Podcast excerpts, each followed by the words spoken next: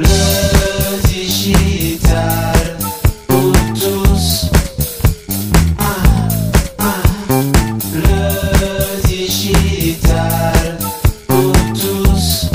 Cela ne vous a sûrement pas échappé, la communication digitale, les réseaux sociaux et leurs outils focalisent toutes les attentions et on peut très vite très très vite tomber dans le piège d'une course à la production de contenu pour maintenir un nombre de likes et de partages afin de renforcer la visibilité des contenus produits et flatter les égos du producteur de contenu ou de du boss, le chef qui n'y comprend rien mais à qui on fait croire que le nombre de likes, de vues et de partages sont autant d'indicateurs qui méritent les investissements budgétaires annuels.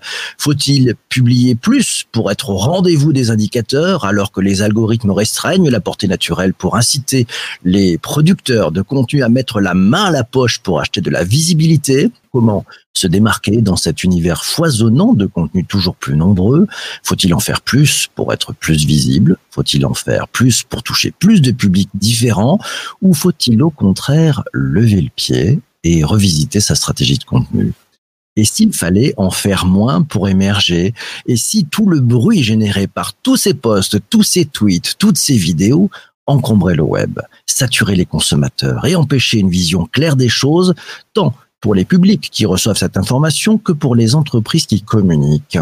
Et si un autre modèle était envisageable? Et si la sobriété éditoriale était la solution?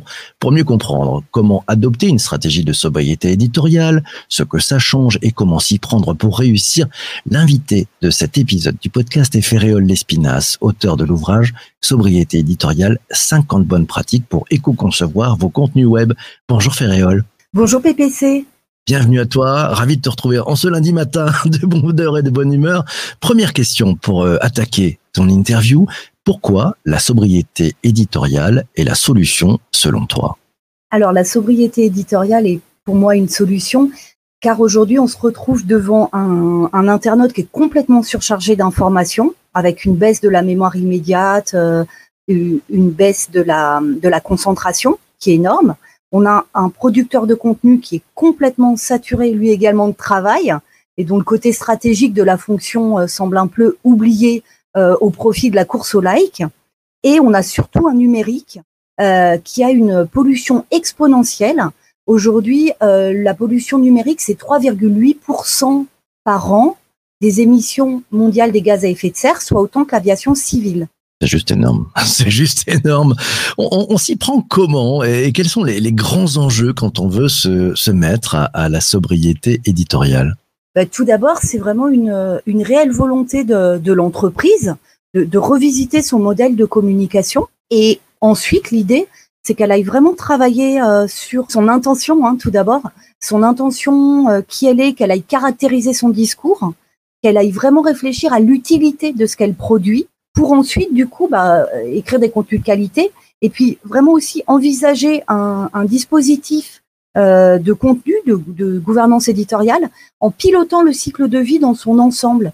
C'est-à-dire que souvent, le contenu est émis, puis on, il est lâché dans la nature. Là, l'idée, c'est vraiment d'envisager son archivage, enfin, sa création, sa mise à jour, son archivage, sa suppression. Donc, il y a une partie d'éco-conception, si je ne me trompe pas. Exactement. Pour les entreprises qui, qui s'y mettent, qui ont attaqué cette sobriété éditoriale, qu'est-ce que tu as pu observer? Quelles sont les, les principales difficultés auxquelles elles ont à faire face pour prendre le, le pas, pour y aller, pour foncer? La principale difficulté, elle est déjà dans le mot sobriété, hein, qui euh, souvent euh, fait peur aux gens parce que la, la peur du moins, euh, bah, enfin, ouais, le moins entraîne une peur.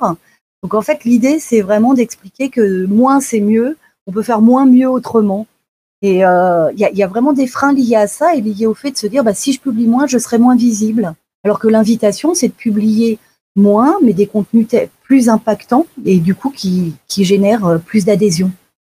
Pas facile ça, hein, parce qu'on a l'impression qu'effectivement la, la, la quantité prime sur la, la qualité. Là, c'est l'inverse. Si je te suis, on va privilégier la qualité à la quantité. C'est, c'est très exigeant. Et comment on fait pour savoir si, si on va vraiment dans le bon sens? De toute façon, l'idée, c'est, c'est toujours de poser des indicateurs de mesure. Hein. Ça, on, on reste dans des indicateurs de mesure classiques. Et euh, par exemple, il y a peu, j'ai accompagné euh, Satori, euh, un distributeur de supermarché bio qui est plutôt euh, orienté, euh, enfin qui est plutôt en Rhône-Alpes, eh bien eux, par exemple, en, en supprimant euh, de moitié la diffusion de leur newsletter, donc en faisant une newsletter par mois, leur nombre d'abonnés restait le même. Ou pour des sites internet, on a des taux de, de visite qui augmentent parce que les contenus augmentent en qualité. Une question. Laura a dégainé la première ce, ce matin. Elle te dit tes conseils de penser la gouvernance éditoriale jusqu'à la suppression des contenus sont aussi excellents pour la qualité éditoriale. On pourrait aussi pousser la sobriété sous cet angle plus business, selon toi? Oui, oui, oui, c'est oui, oui, bien sûr, parce que effectivement, euh, le, le, la gouvernance éditoriale implique de la qualité. Si j'ai bien compris la question, Laura. Donc effectivement, c'est un enjeu qualité aussi, et du coup qui fait gagner l'entreprise en image, puisque du coup elle se positionne vraiment en expert qui est capable de diffuser un contenu euh, euh, premium. Car Vincent euh, attaque aussi dans le cœur du sujet. Il te dit comment se bat-on contre les algorithmes qui favorisent aussi l'historique et notre niveau de présence si on enlève une partie de notre contenu, comment on fait? Alors après, moi dans les dans les dans les chiffres que j'ai sur les sites web, il euh, y a vraiment euh, une augmentation hein, de, de visites euh, des sites, et cetera, de, de temps de visite. Donc, les chiffres sont plutôt bons. Euh, dernièrement, j'ai accompagné euh, euh, l'I N E S, l'Institut National de l'Énergie Solaire. Eux, ils ont pris soixante-dix-huit pour cent de visites en plus. Ensuite, l'idée, alors, c'est pas tant enlever une partie du contenu, c'est déjà que le contenu qui soit en ligne soit de bonne qualité. Ce qui est différent, c'est pas, c'est pas euh, parce qu'on est dans une sobriété qu'on aura moins de, de, de, de contenu important à l'internaute. Ensuite, la question, si on peut la pousser en termes de réseaux sociaux, effectivement, euh, elle, elle peut être plus, plus délicate. Et euh, pour moi, l'idée de se battre contre les algos, c'est aussi un engagement personnel de l'entreprise, d'arrêter de vouloir euh, toujours inonder et surcharger les gens d'informations. Je pense que ça répond à la question de Vincent. Tiens, Jean-Emmanuel a noté la qualité plutôt que la vitalité, concentrée plutôt que diluée. C'est, c'est bien ça l'idée, Ferréol? Alors, je ne comprends pas bien, plutôt que la Alors, vitalité. La qualité plutôt que la viralité. Ah, pardon, oui, merci. Plutôt que diluée, c'est ça l'idée? Oui, oui, oui, effectivement. Et ça n'empêche pas, bien sûr, de, de, de toute façon, de, de reposer. Oui, merci, Jean-Emmanuel. Ça n'empêche pas, effectivement, de reposer plus de...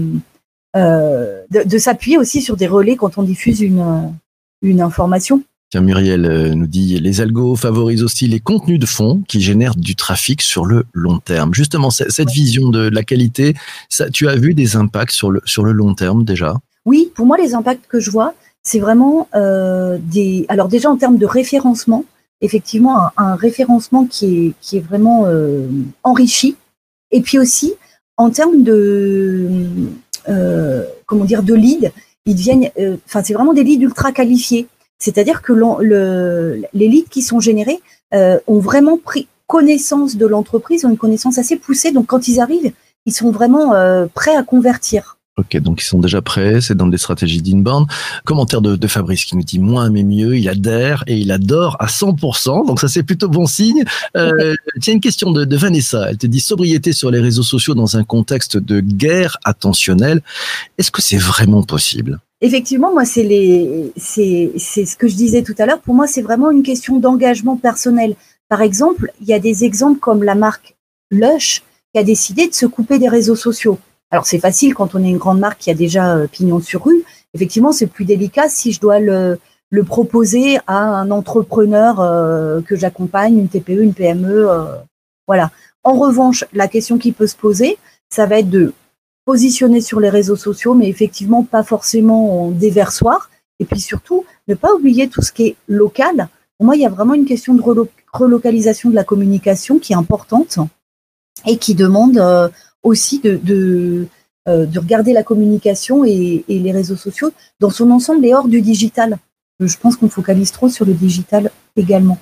On focalise un peu trop sur le digital. Ça va dans le sens de ce que nous dit Laura. Elle nous dit on n'écrit pas pour des algos, on écrit pour des humains. Ferréol, qu'est-ce que tu dis à, à celles et ceux qui pratiquent euh, ces techniques qui visent à mettre les bons mots-clés dans des phrases pour être bien, pour améliorer leur trouvabilité sur euh, des moteurs de recherche dont on n'aura pas le nom aujourd'hui? Tu, tu leur conseilles de faire quoi? Comment ils arrivent à faire ce, ce trade-off entre ben, l'algo, l'humain euh, Qu'est-ce qu'on fait? On tourne le dos aux algos complètement ou pas? Non, parce qu'en fait, un, un texte qui est bien écrit, un contenu de qualité, euh, est bien référencé, mais dans le sens, euh, on n'écrit pas pour Google, on écrit pour comme tu dis, améliorer sa trouvabilité. Donc, on va vraiment tenter de répondre à l'intention de recherche. Et du coup, pour moi, c'est pas du tout en concurrence euh, le, la, euh, la sobriété et le référencement. Au contraire, c'est, on reste dans un contenu de qualité qui est vraiment euh, prôné par, euh, par certains moteurs de recherche. Mmh. Euh, c'est vrai qu'ils vont plus peut-être qualitativement améliorer aussi ces moteurs de recherche, c'est important parce que ça, ça concerne aussi celles et ceux qui, qui cherchent et qui doivent trouver des choses de qualité. Jean-Emmanuel te pose la question, la sobriété écologique est-elle perçue comme un acte, un, un engagement? C'est un changement de comportement également? Eh bien, effectivement, oui. Euh, pour, en fait, elle, alors elle peut être perçue comme un engagement. Euh, et je dirais que moi, j'ai vu vraiment une mutation dans les, dans les, dans les comportements. Euh, je travaille également euh, sur tout ce qui est donc sobriété éditoriale, sobriété euh, numérique. Et lorsqu'on propose euh, des, des sites éco-conçus, donc d'un point de vue éditorial et numérique, on s'est aperçu il y a trois ans, quand on parlait de sobriété numérique, ça ne fou, c'était moins entendu. Et par contre, et on, on, on a, on a On est parti par l'autre angle de, d'efficacité, de performance, puisque c'est le cas réellement. Euh, et du coup, c'est, c'est plus passé. Et là, depuis deux ans, avec le Covid qui a euh, entraîné pas mal de changements de, de, de, de prise de conscience. Justement, quand tu rencontres tes, tes clients, tu leur dis, ben moi, là, je suis une experte en sobriété numérique. Comment ils te regardent? Avec curiosité? Ils attendent de voir où est-ce que ça va bugger? Comment ça se passe? Oui, après, euh, comme ça fait quelques années que je me positionne, j'ai la chance maintenant que pas mal de personnes viennent me voir pour ce sujet. Donc, déjà, c'est des publics déjà conquis. Et puis, si, enfin, et puis les publics nouveaux que je que j'ai pas forcément rencontrés de chefs d'entreprise, c'est vrai que je, je, j'aborde tout de suite le, le sujet pour pas qu'il y ait de, de mécompréhension. Et l'idée, c'est vraiment d'expliquer. Bah, j'explique qu'en fait, à cette dans, dans cette société où vraiment on pullule de contenu, on, on croise tous sous Euh, l'information, je crois qu'on lit quatre-vingt-dix mètres de contenu par jour, sans retenir forcément grand-chose d'ailleurs. Ben, j'explique le, le bénéfice qui, qui peut y avoir à être plus sobre dans la communication et c'est plutôt bien reçu. Parce que je pense que finalement, beaucoup de gens sont soulagés en fait de se dire ah oui, c'est, en fait, on n'est pas obligé de communiquer autant parce qu'en fait, on n'en peut plus et ça ne nous ressemble pas. Ouais, c'est pas tout à fait nous. On, finalement, on s'est, on s'est fait un peu avoir par le, par le système. Question de Delphine. Elle te demande, elle dit, la sobriété éditoriale doit-elle s'appliquer également en communication interne? Et si oui, que, quelle clé pour la concilier avec la, la transformation digitale et, et data? Alors, euh, oui, elle peut s'appliquer en communication interne, puisque l'idée, ça va être justement de, de, de favoriser le, la réception de l'information, de favoriser la transmission d'informations entre les services, Euh, de comprendre aussi euh, parfois si des départements ont besoin de, euh, de communiquer bah, à l'extrême, euh, parce que souvent on demande à la com, euh, on peut demander à la, à la com externe de pallier des défauts de la com interne, donc comprendre les besoins à nourrir aussi dans, dans toute cette communication interne pour pouvoir encadrer cette communication. Après, les clés pour la concilier avec la transformation digitale et data, il faudrait que j'ai plus d'informations parce que je je vois pas comment répondre à la question. D'accord, ah bah c'est moi c'est clair. Dans ton ouvrage, cinquante euh, bonnes pratiques pour éco-concevoir vos contenus web, euh, est-ce que tu peux nous faire un petit cadeau ce matin, nous donner allez, deux, trois bonnes pratiques que celles et ceux qui nous écoutent peuvent ramener dans leur entreprise et, et mettre en place immédiatement? Oui, alors dans, dans les bonnes pratiques, euh, il y a effectivement des bonnes pratiques liées à tout d'abord le fait de caractériser son discours. Ça, c'est une bonne pratique qui est hyper importante. C'est vraiment, euh, on, on va vraiment euh, aller, aller chercher sa singularité pour avoir un discours qui est unique. Ça, c'est une première bonne pratique, alors qui demande euh, euh, du, qui demande de, de l'alignement hein, dans la direction. Après, une autre bonne pratique, ça va être par exemple euh, d'écrire des phrases, euh, euh, d'essayer d'écrire des phrases courtes qui soient facilement, euh, euh, qui soient facilement mémorisables. Moi, je dis toujours une info, c'est une phrase. Comme ça, on, le lecteur est entraîné. On a aussi des bonnes pratiques sur la notion de structurer le contenu pour qu'il soit plus facilement appropriable. Et cette bonne pratique dont je parlais tout à l'heure sur le cycle de vie du contenu. Quand on crée un, un contenu, on pense tout de suite à ce qu'il va devenir, comment il va être archivé, quand est-ce que je le supprime. Il faut vraiment pas hésiter à supprimer du contenu. Ça, c'est très important également. Ok. Autre, autre bonne pratique? penser aussi à l'utilité de ce que je publie et regarder toujours euh, ce que je publie au regard de l'utilité pour l'internaute et pour servir mes objectifs de communication. Cet épisode du podcast touche malheureusement à sa fin. Il nous reste une, une petite question. Comment tu vois l'évolution de cette sobriété éditoriale dans les années qui viennent? Ça va prendre de plus en plus de place selon toi? Ben oui, en fait, il y a quand même un, il y a quand même un enjeu. Hein. Là, je reprends les propos euh, qui sont dits par le Green I T. On a à peu près trente ans de numérique devant nous en termes de métaux rares. Euh, aujourd'hui, les modèles, ils sont conçus comme si on avait de l'électricité à gogo et des terminaux. Je parle d'ordinateurs, de téléphones portables à gogo. Peut-être plus qu'une pollution. Pour moi, enfin, c'est pour ça que et, et plus qu'un jeu, mais quelque chose à, à prendre en compte. C'est qu'il faut se rendre compte que la, la situation qu'on vit maintenant, elle sera pas forcément actuelle demain. Et pour moi, l'idée, c'est de recentrer le numérique sur les essentiels et non pas comme outil à distraire les personnes. Alors, je sais que c'est un message peut-être un peu grave pour le matin, mais qui pourtant est, est réel. Donc, euh, l'évolution, j'espère qu'elle prendra le plus de place possible, ouais. Il est réel et il a beaucoup, beaucoup de profondeur. Mille merci, Ferréol, d'être passé ce matin dans ce, dans cet épisode du podcast. Merci à toi et, et merci aussi à, à vous toutes et vous tous d'être passés ce matin de bonne heure, de bonne humeur, d'interviewer les invités. C'est comme chaque matin de la semaine.